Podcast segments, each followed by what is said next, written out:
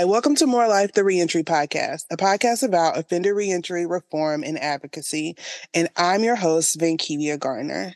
Thank y'all for joining us today. So, this is our last episode of our Black History Month series. Um, I hope that throughout our previous episodes, y'all were able to gain um, some information, maybe learn something that you didn't know, teach somebody else something, or just share some information with someone else. Um, but this will be our last episode for the series. And in this episode today, we're going to be talking about Black mothers and how they navigate parenting, particularly during reentry. And so, to talk about this today, I have a guest with us. Um, his name is Dr. Michael B. Mitchell. Um, Dr. Mitchell is an assistant professor of African American Studies and Criminology at the College of New Jersey, where he teaches courses on race, crime, crime and justice, policing, social justice, and the school to prison pipeline. Um, he identifies as a critical criminologist who challenges students and the public alike to see and understand the racist, classist, and sexist underpinnings of the American criminal legal system. Dr. Mitchell holds a BS and a PhD in Administration of Justice from Texas Southern University and an MA in Criminology and Criminal Justice from the University of Texas at Arlington. He has both public facing and referred publications on topic, topics of social justice, prisons, returning citizens, and policing. And he is also the faculty advisor of the TCNJ chapter of Students for Prison Education and Reform and serves as a volunteer and board member of the nonprofit organizations and state agencies throughout New Jersey.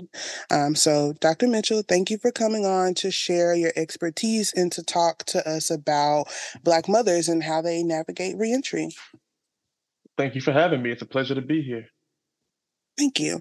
Um, so before we like jump right right into the content, um, I really want to just, you know, get an idea of what got you interested in reentry and how this became like your academic journey of research or interest.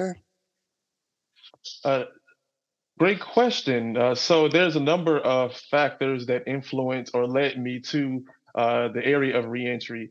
Uh, first of all, I grew up in in in Garland, Texas, which is a suburb of Dallas. So I grew up in I grew up in the South, um, and uh, throughout my life, I've had a number of you know family members, uh, very close friends uh, that you know landed in in in, in jail or even even in state and federal prison. Um, and so I saw the I saw the processes of reentry firsthand.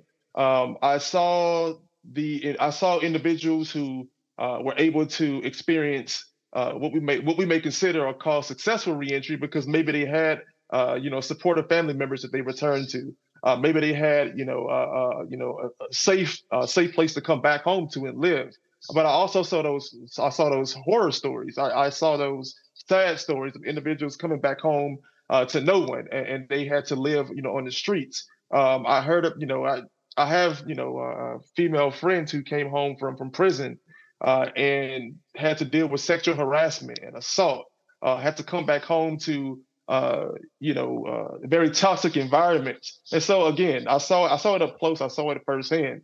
Um, before I came to academia, I was a correctional officer and a police officer, and, and, and so I saw it professionally, uh, especially working in the county jail. Um, and, and often interacting with individuals that were you know, preparing to return home. Um, and, and, so again, seeing, you know, working within the criminal legal system, uh, I was able to see reentry uh, from the standpoint of a criminal justice professional. Uh, and then uh, what led me to focusing on, you know, reentry and family and, in family life uh, is when I was a master's student at the University of Texas at Arlington. Uh, I had the privilege of engaging in a qualitative research project with my, my faculty advisor, Dr. Jaya Davis. Um, where we, uh, uh, well, the, the, study was focused on the experiences of, of returning mothers. Uh, and so through, you know, through some contacts that Dr. Davis had uh, with some nonprofit organizations in the Dallas Fort Worth area, uh, but also connections that I've developed myself, uh, I was able to conduct 15 interviews with formerly incarcerated women um, that who had been incarcerated in, you know, county jails throughout Texas, uh, but also state uh, and even federal prison. Uh, and so it was during that process where I, you know, I said to myself, wait a minute. Most of the individuals that I'm interviewing are, are, are mothers. They have children. Many of them had young children. Uh, and so I started to, to, you know, learn more about that dynamic of uh, parental incarceration, uh, but more so from the perspective of, of parents themselves. Uh, and so it, you know, my eyes were, were wide open. I wanted to learn more. Uh, and because I am, you know, a qualitative researcher, I, you know, I like to get close to my participants and I like to hear their stories. And um, and, and so again, being just receiving that experience doing a experience doing my my, my master's, uh, I said, you know what, I want to I want to delve more into this area of research, uh, but also engage in advocacy. So you've worked pr- practically in the field um, with justice involved populations, and now you're doing more qualitative research with them. Yes. Um, do you ever see yourself going back to like the practical side of whether not asking like as a police officer or a correctional officer, but going back into like the field of doing work again? Uh, well, I, I, feel as though now, even though I am a professor, I am a researcher, I, I still feel as though I am a part of the field. Uh, I'm able to, uh, you know, I'm able to use my platform as a as a professor, as an educator, but also as a researcher to engage in advocacy, to support uh, community organizers that are doing very important work around, uh, you know, supporting those coming home from incarceration. And so, in a sense, I still feel uh, closely connected without actually be, being employed within the system. Okay. No, that's great. Um, and yeah, I was just trying to see there how how do you merge those two together? Um, because I know like as an emerging professional, um, just trying to figure that out of, you know, how do you be a researcher and still be in the field without being in the field? Um, if that makes sense. Um, so thank you for sharing that with me. Um, I so like I said, our topic for today is really like talking about Black mothers and how they navigate parenting during reentry. Um, and so I was kind of going through um, the article that you have, and I want you to kind of like, if you don't mind, just kind of introducing us to why you chose to specifically study like Black mothers. Um, why was that the focus of your article? Uh, so, uh, the sort of data so so uh, that particular article uh, it's called formerly black mothers uh, matter too uh, resisting social constructions of motherhood. Uh, and so this article or, or, at least the, the idea of this manuscript uh, came from a special issue within the prison journal. Um, it, you know very popular journal for especially in the fields of criminology criminal justice for individuals who study and do research in the areas of penology um, incarceration and reentry and so forth uh, and so there was a special issue uh, that focused on uh, the nexus between Black Lives Matter and, and reentry. Uh, and so all of the pieces within this this special issue uh, focused on uh, you know reentry to some extent, but also how reentry is an important social and racial justice. you know, is important social and racial justice issue within the realm of Black Lives Matter, and how principles of the Black Lives Matter movement and even organization uh, fall in line and fall in tandem uh, with the experiences of returning citizens of color and just the, the, the unique challenges that they face.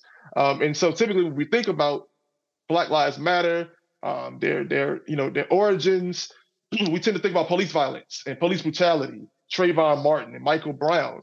Um, but uh, reentry, the processes of, re- of reentry, um, and just that experience, especially for Black people in the United States, uh, is also a very racialized and gendered uh, uh, issue. And so, uh, again, within this special issue, all of the pieces, for one, were qualitative.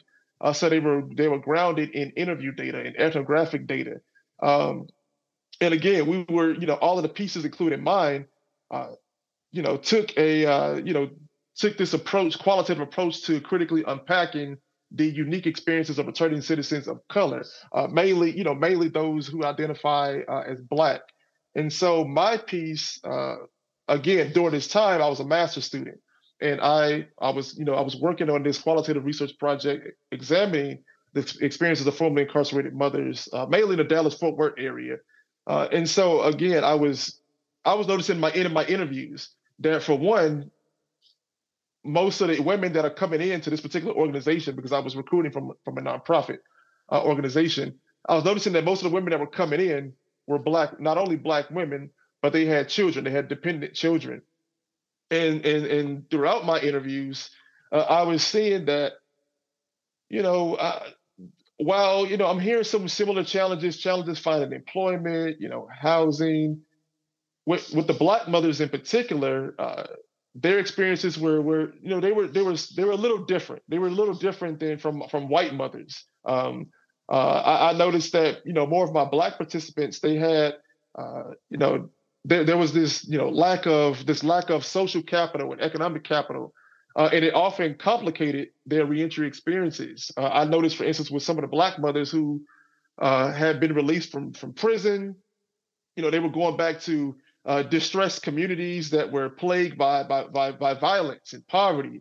And so, not only did they, not only were they, um, you know, focusing on uh, navigating reentry, you know, finding employment, uh, trying to land on their feet, but they had to worry about their children and worry about protecting their children in communities where there was gun violence and and and, and you know uh, over policing. And so these were challenges and experiences that I didn't see in those interviews. I didn't hear in those interviews with, with white mothers. Um, and so again, I had collected, you know, a number of interviews, 15 in total. And uh, I, I, took from that data, not all of those women were black, but most were. Uh, and so I took from that data and said, let me do a, uh, let me write a journal manuscript uh, with my faculty advisor because um, again, this is my first um, this is my first experiences with with conducting research, uh, and so my faculty advisor thought, hey, well, why not work on a not, why not work on an article together so that you can also receive that experience of um, you know scholarly writing. Uh, and so you know again, there was a special issue. There was a you know call you know there was this you know they solicited um, authors. I was selected, um, and we put together the paper and. Uh, you know, and, and, and, it led to the publication formerly, you know, formerly incarcerated Black Mothers Matter too. Uh, now, the second part of that title, Resisting Social Constructions of Motherhood. I was inspired, you know, that particular uh, that particular aspect of, of, of mothering, especially Black mothering, uh, especially Black mothering among justice involved mothers. That idea came from uh, Dr. Janet Garcia Hallett uh, who's you know who, who's renowned, a renowned you know criminologist. She worked at the University of New Haven. Um, but back that back during that time, I was a master's student, and I had I read across her her, her dissertation, um, her, her, her her PhD dissertation, uh, and it was on formerly incarcerated, you know, black mothers and just the the you know the experiences and challenges that they you know often encounter. Uh, not only black mothers, but uh, you know West Indian mothers and uh, Hispanic mothers. And so, uh, in her article, in her work, uh, she argues that you know, for one, uh, when we you know reentry, you know, reentry is not you know reentry experiences are not universal. Uh, but even when you look at people of color, when you look at this, you know, when you look at the, you know, you look at people of color and their experiences, especially among women, uh, we tend to put them under this umbrella, uh, not understanding that there's nuance uh, to their experiences. Uh, and so again, you know, with her study, she focused on you know women of color, but again, you know, African American, Latinx, but also West Indian mothers.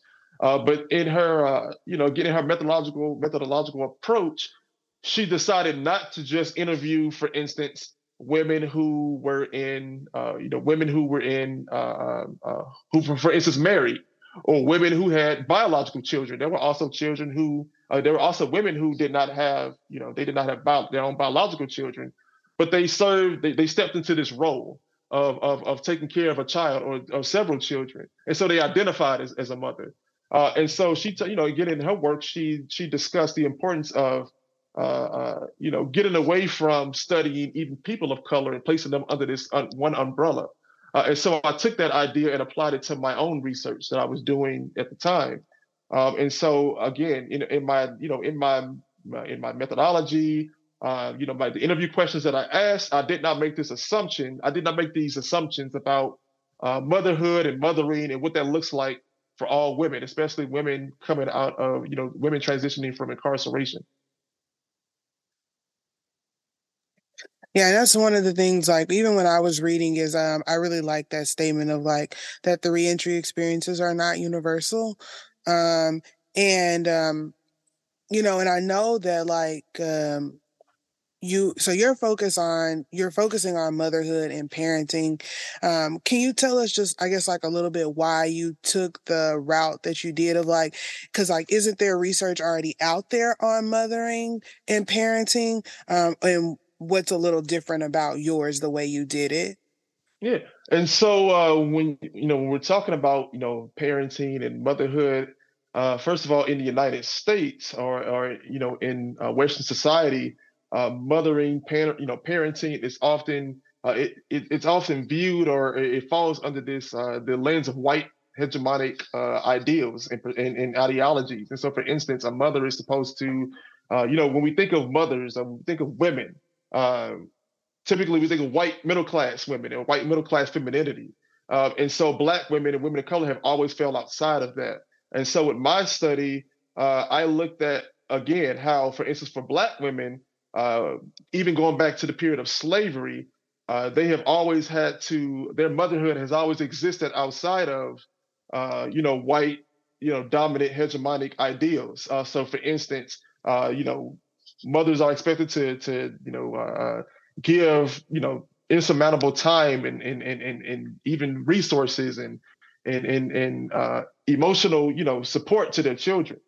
While Black women also you know, uh, may abide by these ideals, their their their parenting is often restricted uh, due to structural inequalities, uh, you know, such as uh, you know poverty and discrimination and all of these factors. And so again, for mother, you know, for for Black mothers, they've always existed outside of these white, you know, uh, you know, this, you know, white feminine uh, femininity. And, and so what I saw in my my data was that, you know, for instance, again, you know, Black mothers have to worry about protecting their children in a racist society. A, you know, they have to worry about uh, uh, raising their children in, in environments and neighborhoods uh, that were again affected by by by violence. Um, and so again, these are often challenges and experiences uh, and social realities that white women, especially middle class white men, women, don't have to worry about. Uh, and so again, in my study, I wanted to look at the how black women, justice involved black women, employ their own uh, ideals and strategies of, of, of mothering, uh, especially while under the supervision and surveillance of the state. Yeah, so you were talking about how they employ some of these, you know, these strategies. Are you able to share with us how they did that, um, or some ways in which they did that? Mm-hmm. Um, so, uh, so when I think back to uh, so so so for instance, I I, I recall um, I believe in that particular article, uh, I have a theme that focuses on uh, uh, you know mental illness and addiction, and and so I, I recall a, a particular participant who uh, you know she had battled you know mental illness you know pretty much all her life. Um, yet she, you know, she was incarcerated. She was, you know, she was arrested. She was incarcerated. She did time in prison. Uh, and so when she came home, one of her challenges was, you know, was was was finding housing. Um, and this is a you know this is a, a, challenge that many returning citizens often you know experience, uh, especially you know returning citizens of color. And so she you know she was she came back to the community. Uh, she you know tried to regain custody of her of her children. I believe she had two sons. Um, and she was searching for housing because again, you know, she has to also think about the safety and security of her of her children. And so uh, she, you know, she she although she she cared about our children, uh, she did, you know, she she was there for them. She tried to provide to the best of her abilities. Uh, her, you know, she she was she was presented with certain challenges, specifically her mental illness. Uh, it was, you know, she dealt with severe mental illness, chronic mental illness. Um, and her search for housing, not only did she uh, face uh, not only did she face housing discrimination uh, because of her criminal record, uh, but it was tough for her finding a job. So she literally came out and she came out and had no money. Um, and the way in which she was able to, you know, uh, uh, purchase, you know, the way, way which she was able to pay rent uh, she eventually found, uh, you know, an apartment, and the way in which she was able to put down her first month's rent was donating plasma. And then the third, and then a few dollars that she had from from uh, MHMR. Uh, and so I connected that back to uh, how even during the you know time of slavery, uh, black women you know sacrifice their bodies, sacrifice you know sacrifice their their, their lives uh, for the safety and protection of their children. Uh, and so again, you know this you know she because one of the questions in which I asked all of my participants was, in your opinion, what are the definitions of a good mother? You know, what are the definitions of a bad mother? Um, and you know, in this particular participant, with this particular participant, she she identified. She said, "Well, you know, I feel despite my mistakes, despite you know my incarceration, um, I you know I still care about and I still love my children, and I see myself as a good mother." Uh, and so, when she was searching for housing, uh, you know, it was it was a it was a you know she had been searching for months, and she was constantly being denied. Uh, and so she finally had to again donate plasma, sacrifice her body uh, something that was even painful for her. Uh, but again, her children were in the back of her mind. Her children uh, were, you know, her children were important because she had no support. She had no social support. Uh, she had very, you know, she had no family to help give her to give her financial resources to again put down first month first month's rent. And so again, while she uh, similar to other mothers, white mothers, while she showed her, you know, while she gave her children attention, um, she didn't have the resources to provide, you know, she didn't have the resources to provide them with money. Uh, and she also had to sacrifice. And the way in which she sacrificed was again donating, donating a part of her body, uh, so that her children could have a, a roof to live under. Uh, and so, you know, so connecting her experiences and the experiences of some of my other participants, Black participants, uh, you see that uh, again, their experiences are often racialized and gendered, but also connected to the racial history of our of this country, especially when we look at the period of slavery. Um, and, and, again, the experiences of Black women on the plantation, and again, how they have to sacrifice their bodies, endure endure uh, sexual assault, endure rape, um, oftentimes to protect, you know, to, to to make sure that nothing happened to their children, that their children weren't sold or, or, or their husband wasn't, you know, their husband wasn't whipped. And so again, I, I saw that um, these black women in particular, they sacrificed their bodies, uh, they they sacrificed everything they had, um, even put themselves into toxic situations, even remained in abusive, you know, relationships uh, in an abusive household, something that I did not address extensively in that article. Uh, but again, even remaining in in abusive relationships uh, for the protection of their children, so that their children could have, you know, could have a, a safe place to live, even though they themselves were constantly in danger.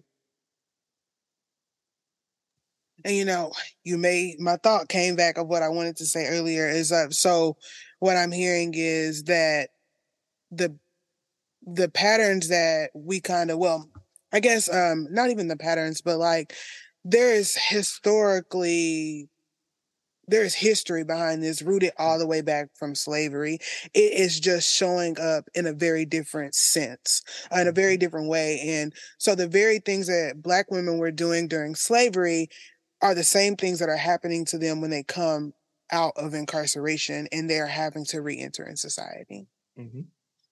okay yes it, it, it, and and you know one thing especially uh uh you know with with, with black women in particular and i even noticed this with some of my uh you know with some of my latinx you know mothers um is that while they you know for one so many of them lo- lost their lost custody of their children um and so they lost their children to uh what i call in my my dissertation uh historically oppressive systems and institutions um, and so they lost their children to the foster care system. Um, they lost their, you know, some lost their children to the juvenile justice system. For those who had older children, their children uh, ended up uh, being incarcerated themselves. Uh, and so again, their, their, their story, um, their story was a story of survival. Their story was a story of, of resistance and resilience. Um, and not saying that they were all strong, um, but they with limited support or with no social, uh, no with no support, uh, they had to do they had to do the best they could with what they had, and and and and with some of my white mothers, you know, one or two, uh, you know, face maybe some additional challenges or or maybe return to uh, similar environments, uh, but because of their white skin privilege, uh, it was easier for them to find a job. You know, easier for them to, uh, in some cases, locate. You know, find locate and find housing. Um, and so again, they still were privileged, although they may have shared some of the same uh, negative experiences after transitioning back into society. Yeah, and I think um, like you know when we're talking about this, I'm also thinking about like um, just black women in general of how that that trend or that pattern is just a part of our life just as being just being a black woman because um, i'm thinking about my mom and like me growing up. Granted my mom's not justice involved but that idea of like i have to do what i have to do in order to take care of my child and in order to protect my child um, and i imagine having a criminal record having to worry about all these other different things um, then experiencing exclusion because of that record and still trying to take care of my children or trying to get them back It's not an easy process mm. for these individuals. And that's what makes it so different when you're looking at a white woman that's a mother and you're looking at a black woman that's a mother.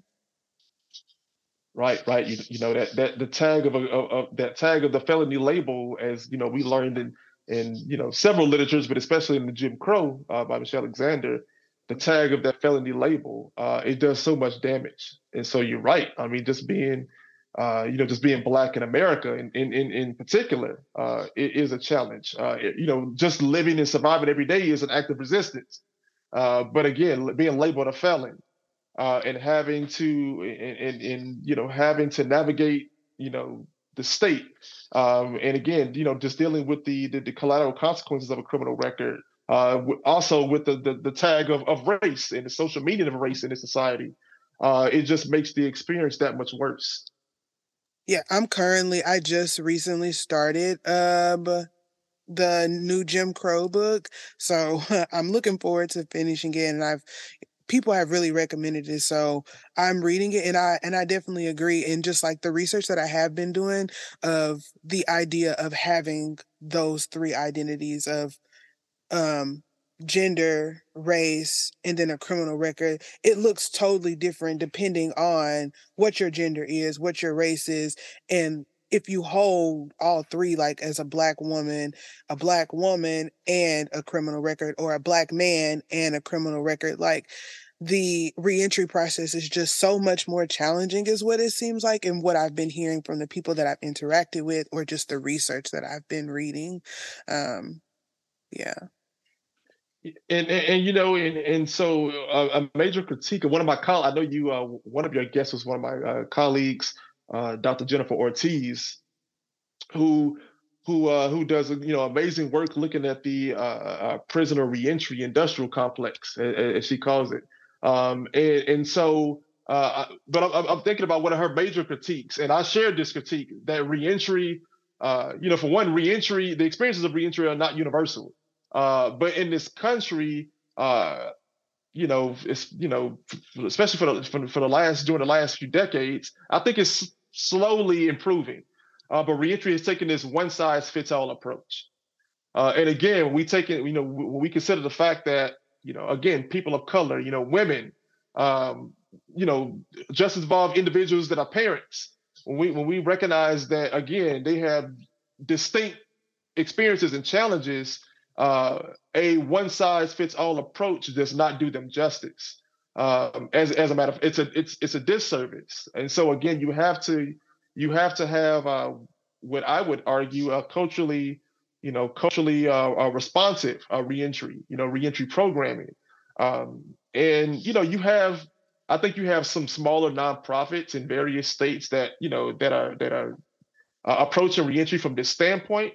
Uh, but writ large, uh, it's you know overwhelmingly reentry programming is you know whether it be on the state level, on the federal level, uh, it, it, they take this one size fits all approach, and uh, the you know the the the indicator or uh, the barometer of successful reentry is not recidivating.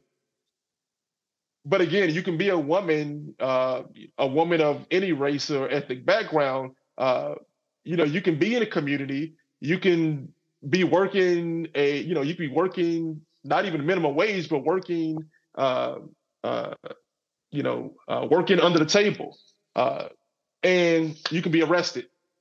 You know, because because you know you because it's not legal employment. You know, you're not making an actual paycheck. But again, this might be all that you can. This might be all that you can uh, that you can find. Again, because we know that employment discrimination uh, among, uh, especially among individuals with criminal records, is it, it happens, it occurs. Um, but again, taking uh, you know taking you know taking apart this one size fits all approach and realizing that uh, reentry is not universal. Uh, even when we look at geography, uh, you know, you typically might have more resources or programs in you know in urban areas versus rural areas. So what if you're black and, and, and returning to a rural community? Then you're you're even more you know you're even more at a disadvantage.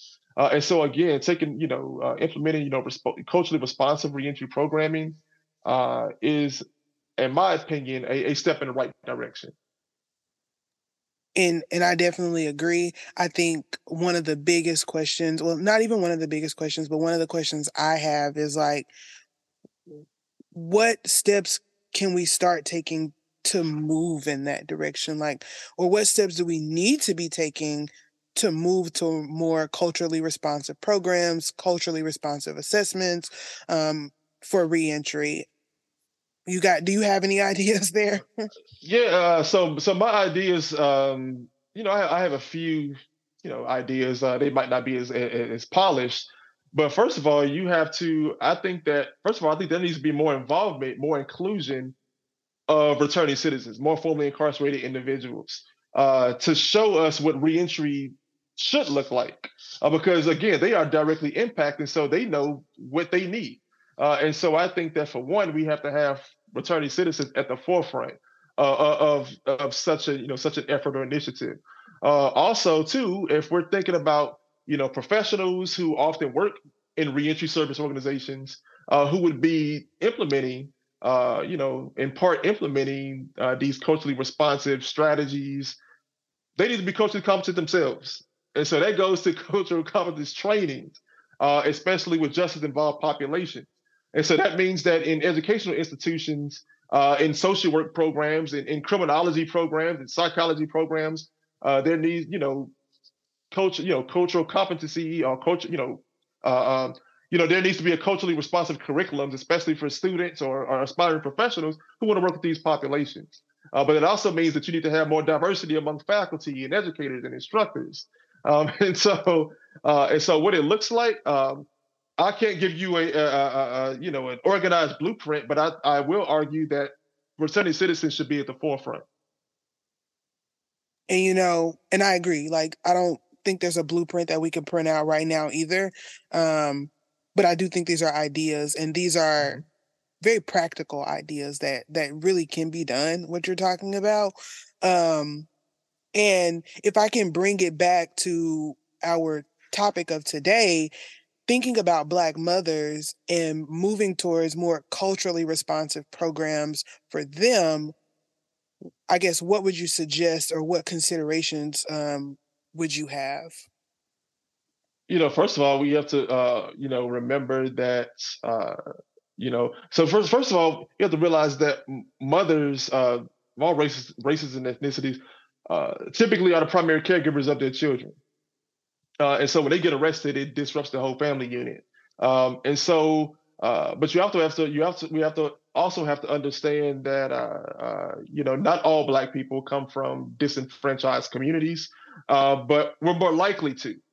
And so you have to think about uh, you know you have to think about the the social you know the the the environments and the environmental factors and you know poverty and again the communities that many of these mothers come from. And and and and so in developing culturally responsive reentry programming, you have to know you have to know for one what type of communities are they returning to. Uh, what does their family structure look like? Because in many of our families and communities, uh, are, they've been decimated by mass incarceration. Uh, and, and, so many family members have been in, in, in impacted and have criminal records. Uh, uh, you have, you know, so so you have, again, you have to understand the community in which they come from and where they're returning to.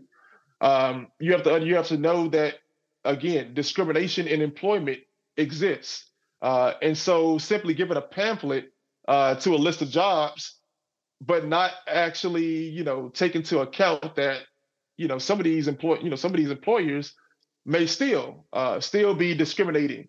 For instance, based on based on an based on an applicant's name.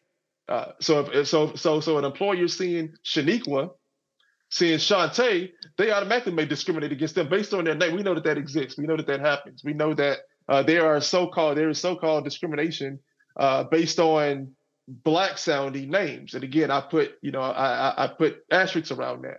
Uh, and so again, just rem- just realize you know taking to taking into account that this our society is is is organized.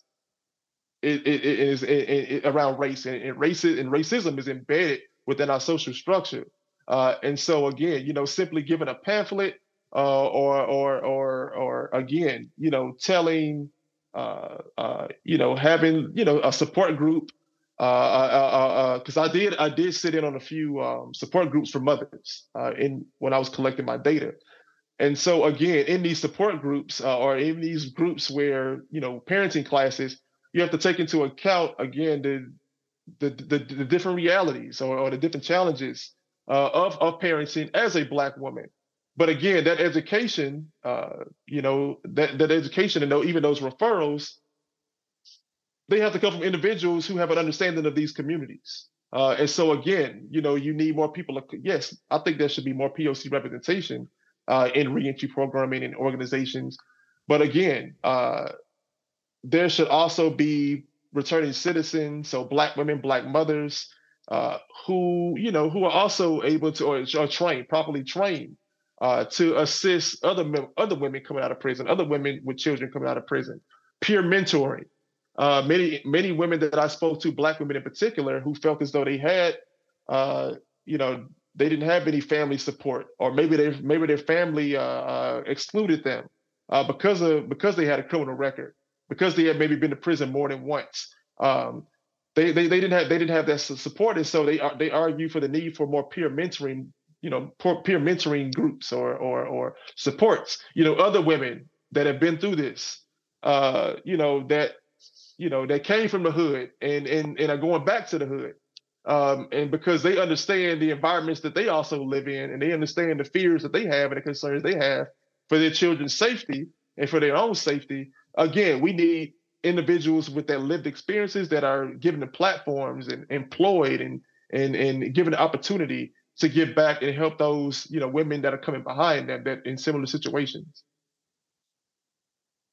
and I, I think that's where like qualitative work really comes into of like qualitative research and getting an understanding of the experiences and i will say just in my research of you know going out and trying to find research on black individuals and their reentry process not a lot. mm-hmm. It's um it's emerging. I have seen in the past mm-hmm. couple of years like a lot of people doing their dissertations on um you know black experiences with reentry, but I think that that is very important and um I think as professionals what I'm hearing from you if you are a professional or emerging clinicians like it's really important for us to be partnering with those that have the direct experience um mm-hmm. and learning from them um, what their needs are and understanding the communities, regardless of what the race is, if it's Latinx or if it's Black, but really understanding their communities, where they came from, and where they will be going back to.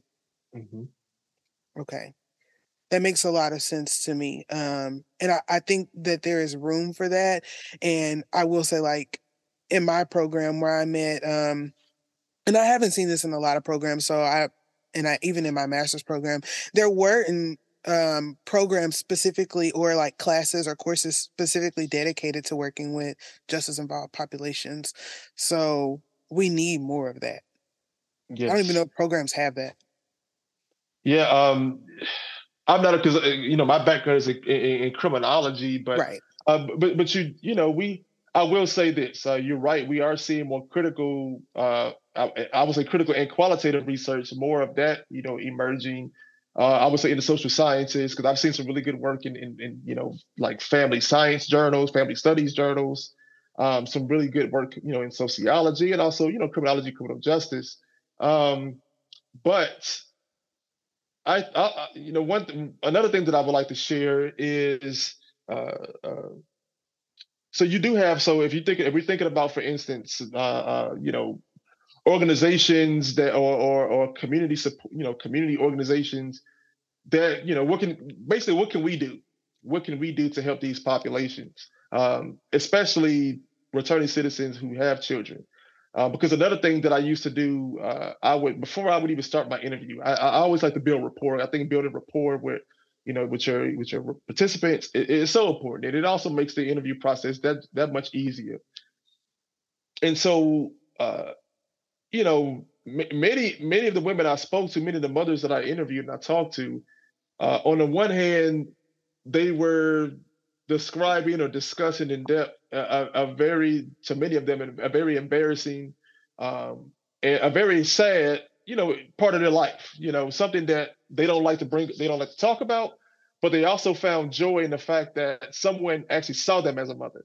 And so many of my participants, participants of color felt as though that they had they had a they had a felony, um, and that they were they they were they were just a criminal. You know, uh, uh, they they felt as though that was society's views of them.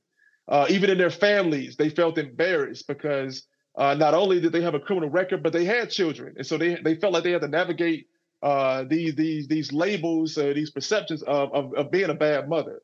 Um, and so I, I, I told I told all of them, listen, you know, before we start this interview, I just want to let you know that uh, you know, you're you're not the worst thing that you've done, and uh, uh, you know, I and, and, you're and you're more than you know, and you're not you're not a criminal. Uh, you're you know, you're not a bad mother. Uh, despite some of them sharing that yes, I was on drugs. I left my sometimes I left my children with my mother for days. Uh, but I told them, you know, f- from me to you, you're not a bad mother. And many of them actually, and many of them, it, it made them emotional because they felt as though they forfeited their their parental rights. You know, uh, even though even so even though some of them had you know been out of prison for maybe two years, three years, uh, six months. Uh, they, they, they, again that was a you know it was a, a, a, a scarlet letter for them. It was something that they just couldn't shake. Uh, and and I, have done a number of interviews with people coming home from prison, but again, speaking to parents, uh, they felt as though, you know, I I, I, I, this is this is this is this is a uh, it's like a stain on my shirt that I can't erase. Um, and also too, not only were they impacted themselves individually, but their children went years or went several months without them in their lives, and so their children uh, had to go to school in BTS. Their children um, sometimes had to move to different states, you know, because because there was nobody, you know, there was nobody in their hometown that could take care of them. And so they had to go maybe in another to another state or states away to go live with grandma. Uh, or some again, some of them lost their children to foster care. Uh, and so again, just you know, reminding them that you know you are more than the worst thing that you've done. You're more than your record. Uh, you know, you're still a mother. You're still a sister. You're still an aunt. Uh, you know, you you you still you still have worth and you still have value. Um, and so I think that you know, especially when dealing with this population or working with and supporting this population, um, uh, in the especially in the community. Um, first, you have to you have to instill you're not instill, but you have to remind that you are a mother, you are a father, you do have worth. Um, and and you have to also talk about you have to also I think we should also incorporate the entire family unit uh, if when possible. And so I think in reentry programming with parents, um, instead of just for instance having the parent go to cl- take parenting classes? Why not have a, a, a, support groups or classes where the entire family, you know, so if you have mother, father, or or or if it's a you know a, a same sex couple, uh, and, and and and and you know you have children, why not include the entire family unit? And so many of them, uh, even some of the fathers I interviewed, I know we're talking about mothers, but even the fathers that I interviewed um, in you know for my dissertation, they felt as though uh, that's something that reentry programs lack uh, the inclusion of all you know the entire family. Uh, you know the caregivers what role do they play or, or, or what role do they play in the reintegration process? Because oftentimes especially with formerly incarcerated mothers and especially formerly incarcerated black women it's the maternal grandparents uh, that are taking care of the children. Um, or you know they might be you know they might stay with another family member like an aunt uh, or, or a sister, uh, or they'll end up in a foster care system. But largely, it's the maternal grandparents And so again, what role does the caregivers? What role does you know do our do our black grandmothers, you know, who who often you know uh, uh, take custody of these of their children? Uh, what role do they play? How can we support them? What do they need? Um, and so uh, again, they thought that hey, you know, many of the some of the mothers I talked to needed therapy um, because of the trauma that they endured, uh, both pre-incarceration but also during incarceration. Um, and they've, you know, they they felt as though they needed family therapy. They needed therapy not only for themselves, but they needed therapy with them and their children because they also face exclusion and, and, and resentment from the, from their from their children when they came back into the community. Um, and and so again, what can we do uh, in in the community? I, I am a grassroots person. Uh, I do believe that a lot of reentry programs uh, are underfunded.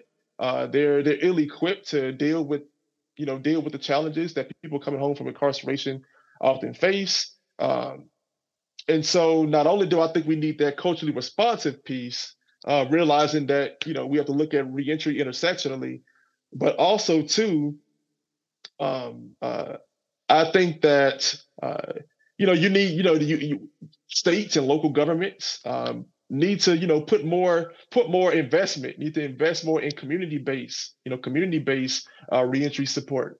Um, reentry should also start on day one. Because you'll have in you know because you'll hear so many times you know i've heard this even in personal conversations uh, with individuals you know that i know coming out of uh, you know coming out of prison in particular state and federal prison uh, that you know, the, reentry support or reentry programming on the inside is is very limited. Uh, sometimes you might not be able, you might not go to a reentry class to prepare you for release until the week of. And so again, you know, you're you're you're you're you're you step back into you step back out into the free world and you don't know where to go. Uh, not every state gives, you know, not every state gives you gate money. So, you know, you may be leaving prison with no funds. Um, and, and, you know, or, or, no list of, of uh, you know, hotels in the area. Uh, you know, because again, you know, you're you're coming out and you you have nothing or you have very limited uh, finances that maybe you you kept you know you brought from your commissary account uh, while you were incarcerated. And so uh, again, investing more in, into community based uh, community based programs uh, uh, and again, we should have. I think that you know there should be more, you know, more involvement, uh, even more employment among those who are returning citizens. Uh, because again, you know, as a as a you know psychologist, as a criminologist, as a researcher, uh, you know, we you know we in a sense we have the information um, because we know how to do the research. Um, but there, I think there are some things that we just don't know, uh, or we're or, or, we're not or we're not the correct individuals to to to uh, give that assistance because we don't have the proximity. You know, it's not our lived experiences. Um, and so again, putting putting returning citizens at the forefront, but also supporting them, uh, you know, emotionally, financially, um, and you know, helping those that are you know being released every day from incarceration. I have three comments. Three comments. First one, um, you were talking about labels, and I think that's like a really important thing is like I really like that you reminded the participants of who they were um, because it is so easy when you once you get that criminal record label um, like that becomes your sole identity. Like every other identity that you may have had it's like it's stripped from you and having an identity like that's as powerful as being a mother and having that taken away from you like that just sounds painful um, and to view yourself only as you know well i'm a criminal or this is how they see me. Um, so i think that's a really important thing. Is just like reminding these individuals like you are people you have value um, and you still have other roles in life too. Like this mistake doesn't define you. So i really do like that part. Um, i also agree with you on um, the families being incorporated into uh, um the parenting classes because like it just like even just my own personal experience um and interacting with other people too oftentimes and i was going to do some work at a local reentry program parenting for uh, fathers at there but it was just parenting for them and it's such a like there's so many different layers to it. Like it, it's not just they need parenting skills, and I put quotation marks around that as if they don't know how to parent. Um, it's how do you integrate them back into the family and you need the whole family there for that like not just them so i think that that's a really important thing of you know bringing the children in if the maternal grandparent is uh, coming in and um and all those things. But yes, I really do. I agree. And um, I thank you for those tips. And um, I do want to say, Dr. Mitchell, thank you so much for all of, you know, your expertise. Um, and is there anything else that you would like to add before we get off of here? Um, no, I mean, thank you again for having me. Um, I, you know, this is a, a very, this is a critical social problem, social issue. Uh, and so again, I applaud you for for having, you know, creating this platform uh, for not only academics, um, you know, uh, not only academics, but people who are directly involved, but also uh, folks who do this work every day, uh, you know, as professional uh, professionals, as you know, clinicians. Uh, so again, I, I, applaud you providing this platform for a, diversity of, of guests, you know, who can speak to the issue. So please keep it up. Yes, sir. And thank you so much. Um, and audience, I hope y'all really enjoyed our conversation today and that you were able to take something not just from this episode, but from our entire series. Um, and I want to ask y'all that you follow us on Instagram at um, More Life the Reentry Podcast. And if you enjoyed this episode, please push the subscribe button below. I will also make sure that I put Dr. Mitchell's information as far as any research or professional links in the description box below. And thank you.